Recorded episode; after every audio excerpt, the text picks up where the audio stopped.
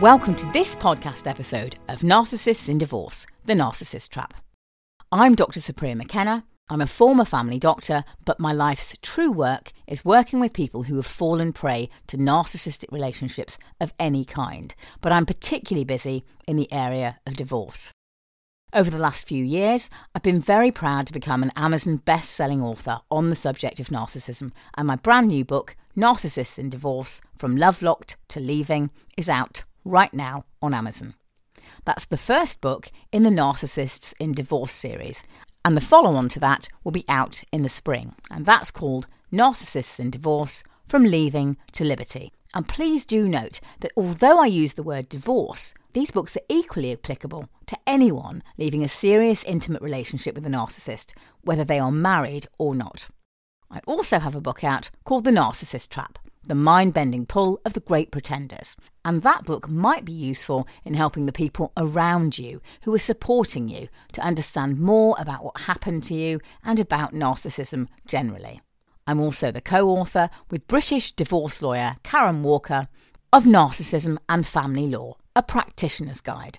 And between us, Karen and I have trained thousands of family law professionals in narcissistic personality disorder, including judges, lawyers, mediators, and social workers.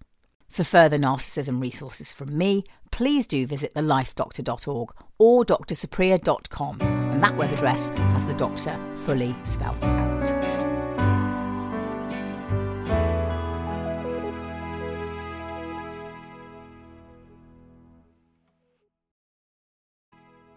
Talk about what happens when someone who's been suffering from narcissistic abuse has made the decision to leave the relationship, mm.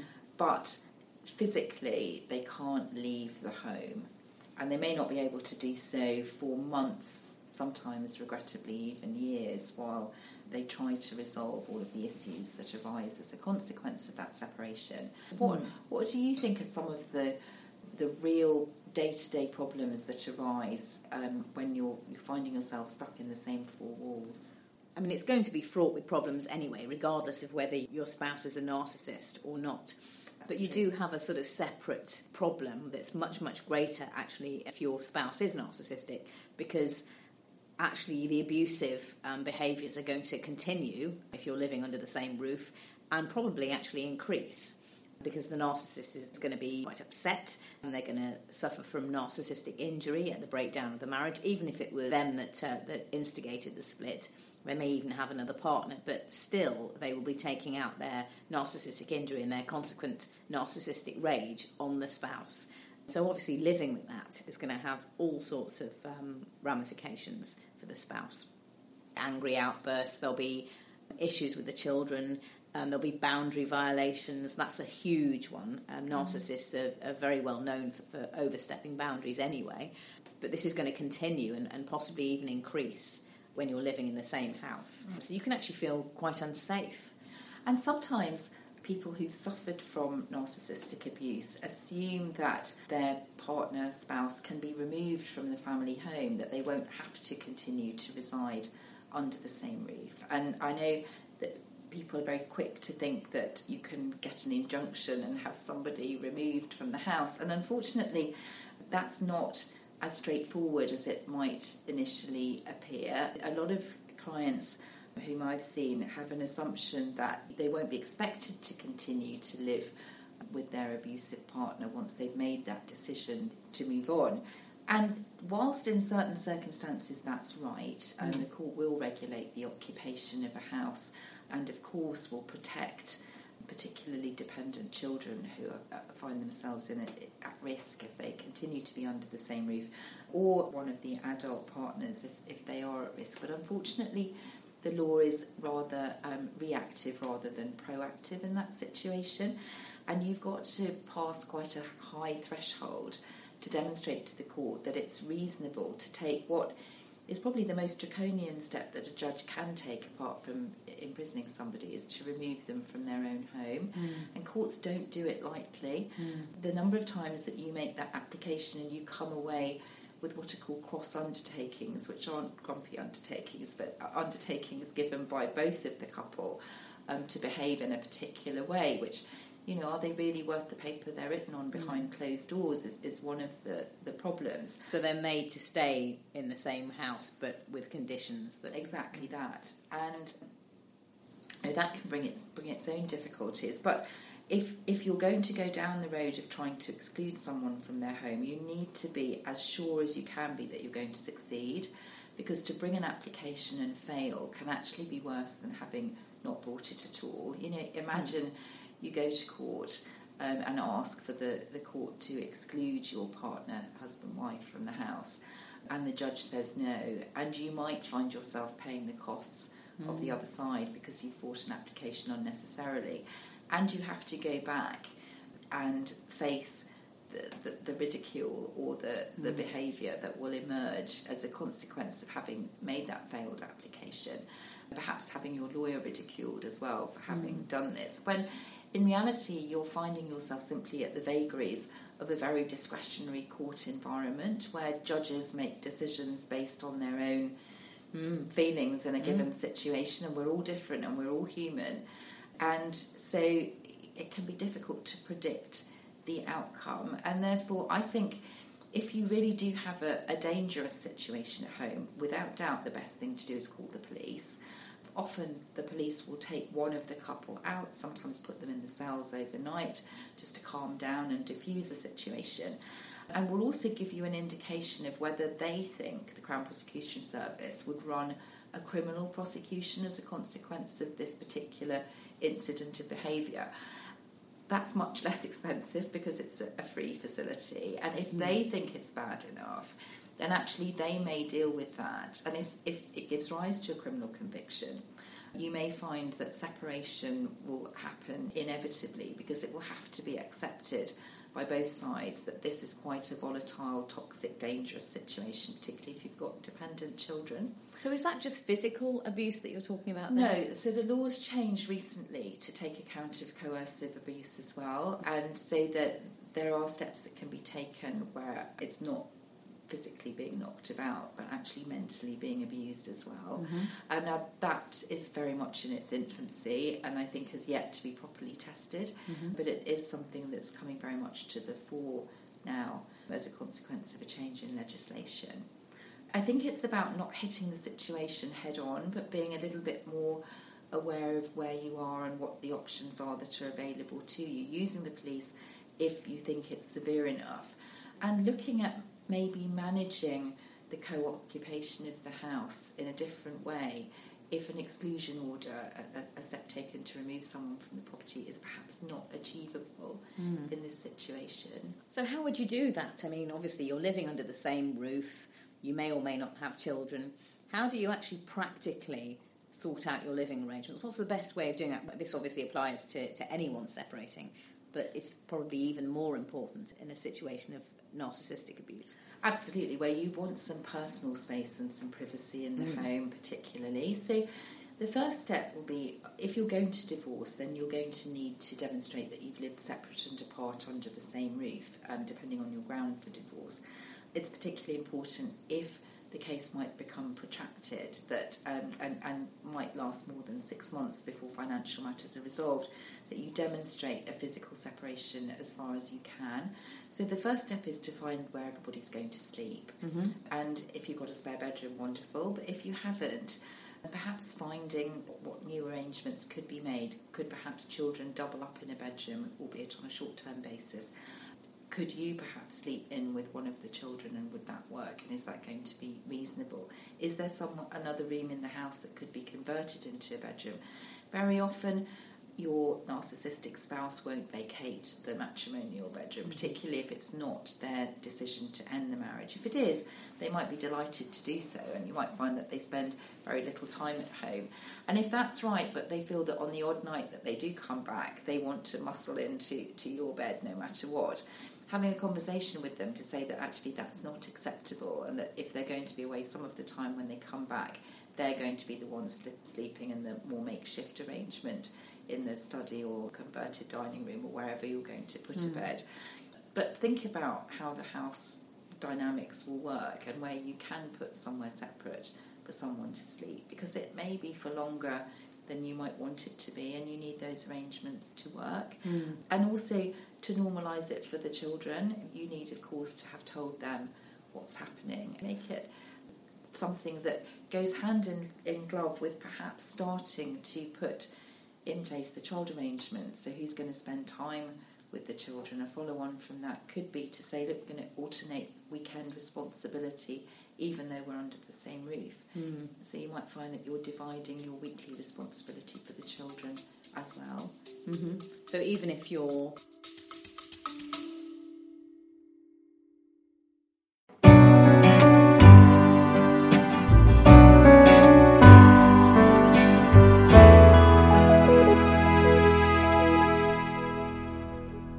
If you're wondering whether your partner really is a narcissist, please do check out my online course, Is My Partner a Narcissist? Knowing for Sure. And if you want to understand narcissistic behaviours, you may be interested in my Demystifying the Narcissist online course. Both are available on drsupriya.com.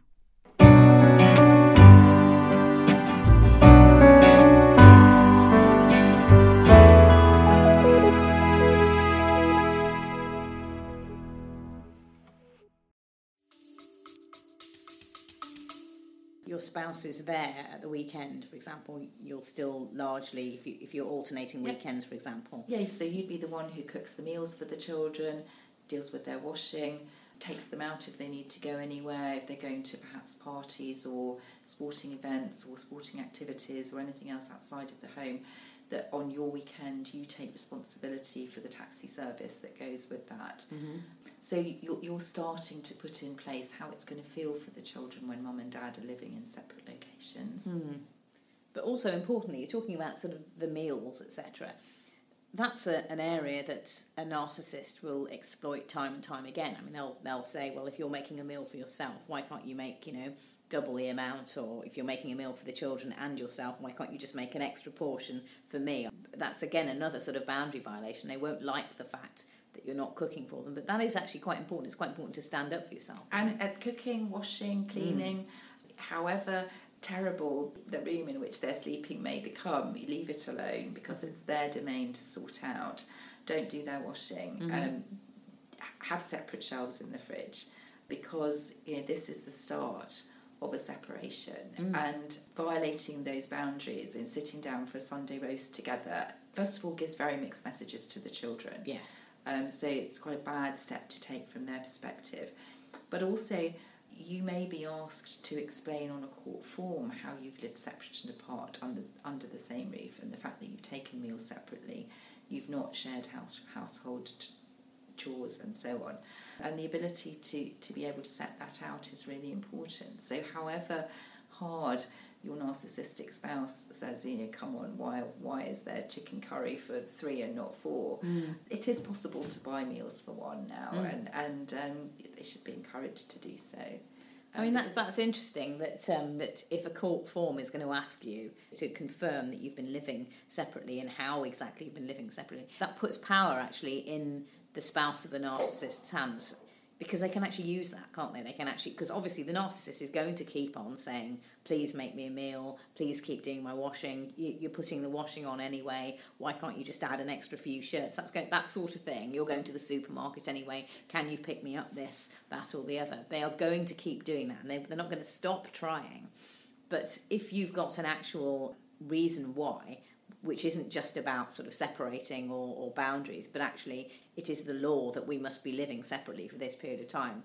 It's out of my hands. I think that's going to be quite important for us. It's really important. It's if you bear in mind that this individual has taken this big step to break out of a controlling relationship, so they need all the tools they can lay their hands on to mm. maintain that moving forwards, and so to be able to rely on something which is completely out of their hands um, and explain that if we're going to get divorced, we will be expected to make it clear that we haven't taken meals together or lived together in any way, that we have separated, albeit under the same roof. It's something that provides a lot of strength because Yes. it gives you a reason Yes. that is nothing to do with you, as you've rightly said. and it gives you an ability to stand up to your narcissistic spouse as well at the same time. So it's actually a double benefit, Mm. and it enables you to start establishing boundaries and ground rules and guidelines, which come from a third party direction, but which you can reinforce and adhere to. Um, and it's a reason which isn't made up by you, but it's Yes. a reason which is part of the process. So that should strengthen your resolve Definitely. having taken that step, if you then sink back into doing the extra shirts or the, the Mm. extra portion of chicken curry or whatever it might be, you're moving away from that decision that you've taken and you may be undermining it inadvertently and mm-hmm. un- unintentionally. What are your thoughts on taking the wedding rings off, particularly when we're talking about narcissistic relationships? Oh, now I, I'd be quite interested to know what you think as a as a coach and mentor over that, from the point of view of somebody who, who comes to see you. Do you think it's it's an important visual step to take? Do you think it's demonstrative of of that separation? Yeah, I do. And it's very common actually for the narcissistic individual, even though they might be the one that's going out and sort of, you know, meeting members of the opposite sex or they're already in another relationship. It's very common for them to actually keep their wedding ring on, which is odd, but it's another sort of way to destabilize their ex spouse, especially if they're living in the same house. I mean, they may well be taking the ring off and going out, but putting it back on again. And that, that is quite a destabilizing thing, and particularly if their spouse has taken their ring off. It's a kind of guilt inducing ploy. And uh, it's very, very common. And it's such a big thing. Taking that ring off, if you've not ever taken it off for 20 years or 10 years, it's a huge symbolic gesture. And your hand feels strange without it, and you don't feel like you. And it's, a, it's just a massive gesture to you and the whole world. And also, of course, to your spouse. Mm. So you have to do it at the right time for you. But once you've done it, don't go back on it and also just don't be influenced by what the, the narcissistic individual is doing because they may well just be putting it back on again when they when they get through the front door so don't allow the guilt feelings to come in on that I think kind of going a- along with that and talking about staying or not staying under the same roof. Sometimes when an individual has taken the step to leave the relationship and they realise that they can't make their spouse leave the home, they then wonder whether perhaps they should be the one to go. And that's again something to be viewed with extreme caution because first of all, never ever leave um, without your children if you want to be their main caring parent moving forwards. It's just seen as, as absolutely the wrong step to take, even if you feel that you've got to go for your own sanity. Going for a day or so to stay with a friend or, or a relative overnight while you regroup and, and gather your thoughts is one thing, but to move out for a prolonged period, leaving the children behind, would be a mistake. Also, you don't know how long you're going to be away from the home. So if you move out, there's the fact that it's quite difficult to go back, or it can be, because you've moved yourself away from that being your home, albeit that it may be your owned property. Um, and it can be difficult to return. If you're going to live with a friend or a relative, it's undoubtedly in unsatisfactory circumstances, perhaps with yourself and the children camped out in their spare room. Well, that's fine for a week or two, but it's not fine for a month or two, and it's mm. definitely not fine for a year or more, mm. which it could be. Mm. Um, if you're going to move into rented accommodation, inevitably there's a cost. And where's that money going to come from, and how long are you going to have to pay for it for? So it's quite important, I think, to focus properly on how to make the home environment bearable and to manage that, that continuation under the same roof rather than looking at ways to get out unless there are very clear ways to do so. And that's why I think taking your wedding ring off but still being under the same roof is, is giving a very clear message when actually nothing has physically changed in terms of who goes through the front door and, and where, where what everybody's address is. But it physically demonstrates that there's a there's a big change in this situation. Mm. There are other issues, I think, as well that we need to sort of highlight. Obviously, this couple's going through a divorce, so there's legal paperwork that's going to be in the house. Um, and that's really, really important because I think, you know, you have to lock your paperwork away. um, a narcissistic individual will rifle through your belongings and try to find your correspondence uh, with your own solicitor, etc., and find your financial records and po- possibly even take things of yours, um, your own bank statements or utility bills or w- whatever um, is important, tax returns, etc. They'll try to wreak havoc, and so they will quite often remove these things or certainly take them, photocopy them, return them. It's really important to have somewhere where you can lock your divorce related correspondence and your financial correspondence away. Or perhaps not keep it at home at all, Mhm. and to perhaps leave it with a friend or a relative or at work, Mm-hmm. somewhere that you know is safe. Mhm. Because even if you have your own space within the house, um, and people often think about putting locks on bedroom doors just to maintain that privacy, or perhaps a locked bag or briefcase or suitcase with paperwork in it, but of course that can be taken away Yeah. on its own. Now more things are electronic, obviously having a password that isn't shared Yes. on an email address that isn't known can be very, very important. Um, and just have making sure that, that your privacy from, from that perspective, from a cyber perspective, is very defined and clear. So changing passwords to something that they actually couldn't possibly guess um, if they knew your password before, if they knew the sorts of things that you had, and also that's applicable to your bank accounts, etc. Absolutely. Um, all of that, so emails, bank accounts, perhaps setting up a new divorce-related um, email account that they know Mhm. nothing about, Mm. just to communicate with your, your solicitors. One of the other things that I think happens quite a lot is that allegations will be made against you and the police will be called. What can you do there when these things are completely unfounded, or perhaps you've you've been angry and you've shouted, or and the, the narcissistic individual's taken that and perhaps videoed it or taken a recording of you? I think one of the first things to try to remember is not to hand that sort of opportunity on a plate. Um, to count to whatever it takes, not to get cross, to remove yourself from a situation, not to get drawn into a conversation or an argument, not to allow it to go to the level of pushing your buttons that will make you explode or behave in, in a in a way that you would prefer not to. If the police are called, then making it clear that you haven't behaved in the way that's being alleged, talking to the police sensibly, making sure that you present in a way that demonstrates that this is just a domestic situation which doesn't require any police intervention is by far the best way to handle it. But I think more importantly, prevention being better than cure, if as far as you can, you can keep away from any Mm. um, just hostile communication that could escalate into an incident. Sometimes you'll get people who will refer to a reportable incident and they're going to either occasion you to behave in such a way that it will give rise to a Yes. reportable incident. Yes. Well, that, I think that's very common, isn't it? They're going to Very much so. They know exactly which buttons to push. They've known you for however many years.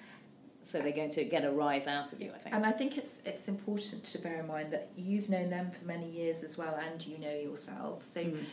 think about what it is that could give rise to you losing your temper. Um, if you need support through this by someone like yourself that um, can enable you better to keep that under wraps and to Mhm. deal with it Mhm. and to know what those buttons are and avoid them being pressed because particularly if you're going to be subjected to this under the same roof situation for many many months um, and particularly if you're going to be subjected to this kind of behaviour as a barrage for many many months you need a strategy in place to be able to deal with it support of the right form can be vital to just to give you the courage and the confidence to keep going Mm. and to withstand that sort of behaviour. I mean, there will be an awful lot of behaviour. I mean, the narcissistic spouse will be undermining your own legal team. So if you're in the same house and perhaps you've gone to your first court appointment, the first directions appointment, you may come home from that and say, oh, wasn't your lawyer rubbish? And protest can continue. Why did your lawyer send that letter to my lawyer? Clearly, he or she doesn't know anything. They're really rubbish. You know, you need a better lawyer. We can sort this out by mediation, we don't need lawyers, all of that will be going on in the background um, behind closed doors if you let it. So you have to be aware that they're going to be doing everything they can to undermine the whole legal process and, and the divorce and try and sort of drag it out for as long as they can um, and make it as uncomfortable as they possibly can because this gives them narcissistic supply. This is this is drama, this is conflict, invoking fear in their partner. It's all about them getting their narcissistic supply. So you, you just need to be very careful about what you listen to. And actually just physically separating, not being in the same room as much as possible, um, and not engaging in conversation unless you absolutely have to is just really, really important. Of course, that's very difficult if you're living in the same house for 18 months or even two years. Mm. But you have to find a way to make that work. You have to physically separate yourself, walk away, try not to be in the same room, and don't listen to, to their uh, undermining um, accusations or, or um, anything they say to you. They might say, I want to leave the country with the children they'll know that aggravates you again. That's that's pushing your buttons. There's all sorts. They'll know exactly what to say to you um, to get you into a state and to respond. And they want a response. The response is everything. And the other thing I wanted to mention was hoovering, because obviously living in the same house, you are at risk of the narcissist doing what they probably always did over the years of your relationship and they suck you back into that relationship. So, as we've said on um, other podcasts, it is known to take an average of seven attempts to leave an abusive relationship because the person who's being abused gets sucked back into the relationship. They're love bombed back into the relationship over and over and over again. And so, obviously, if you're living with somebody, and that, that's called hoovering, where the charm is turned on, the apologies, suddenly they're doing all the things that you, you wanted them to do, and they become the perfect partner again. That term hoovering, again, sort of when they suck you back into the relationship. If you're living with them, you're at risk of that happening. So you've got to be aware of that, and you've got to just guard against that. And that's so important. My brand new book, Narcissists in Divorce From Love Locked to Leaving, is out now.